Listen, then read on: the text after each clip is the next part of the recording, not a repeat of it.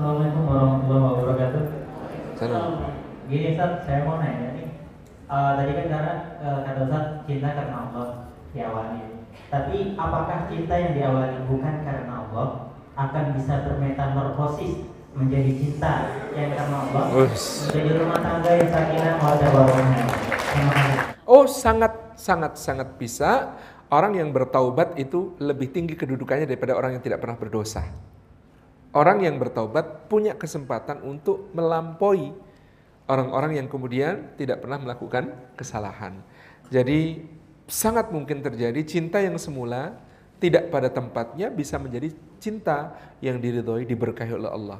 Boleh jadi awal-awal dilempar sama Allah karena kesalahan itu tapi kemudian dengan taubat, dengan hal-hal yang baik, Allah mengalungkan bunga dan mahlika indah kepada mereka. Bisa jadi. Tetapi ini tidak bisa kemudian direncanakan dalam keadaan sekarang. Misalnya, oh saya mau dapatkan dia dengan segala cara, habis itu saya mau bertaubat. Nggak bisa direncanakan seperti itu. Maksud saya adalah gini, ada Sayyidina Abdullah bin Abbas radhiyallahu anhu itu pernah taklim di Masjid Nabawi.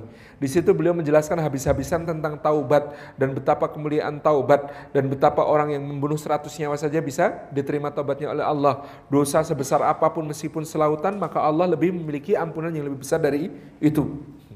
Pas tanya jawab ada yang tanya, Ya faqihal ummah, kalau aku membunuh seseorang apakah taubatku akan diterima oleh Allah? Ibnu Abbas menjawab apa? Wallahi la. Demi Allah tidak. Kalau kamu tobatmu tidak akan pernah diterima oleh Allah. Jamaahnya kan bingung. Nah tadi baru jelasin bunuh 100 nyawa saja, tobat akan diterima gitu. Tuh, kok ini ada orang cuma tanya bunuh satu nyawa tobatnya diterima apa enggak? Dia jawab enggak. Lalu setelah orang itu pergi, Ibnu Abbas ditanya, engkau ini bagaimana? Baru saja menjelaskan, taubat itu pasti diterima kalau serius dan kemudian dosa sebesar apa pun akan diampuni. Lah kok tadi engkau menjawab orang itu tobatnya tidak akan diterima dan dosanya tidak akan diampuni. Apa kata Ibnu Abbas? Ya karena dia belum bunuh.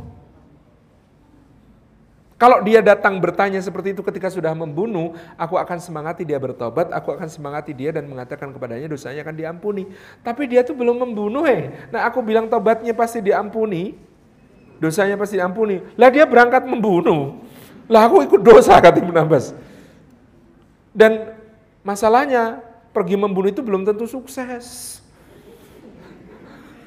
Belum tentu kemudian setelah itu sempat bertaubat, ya kan?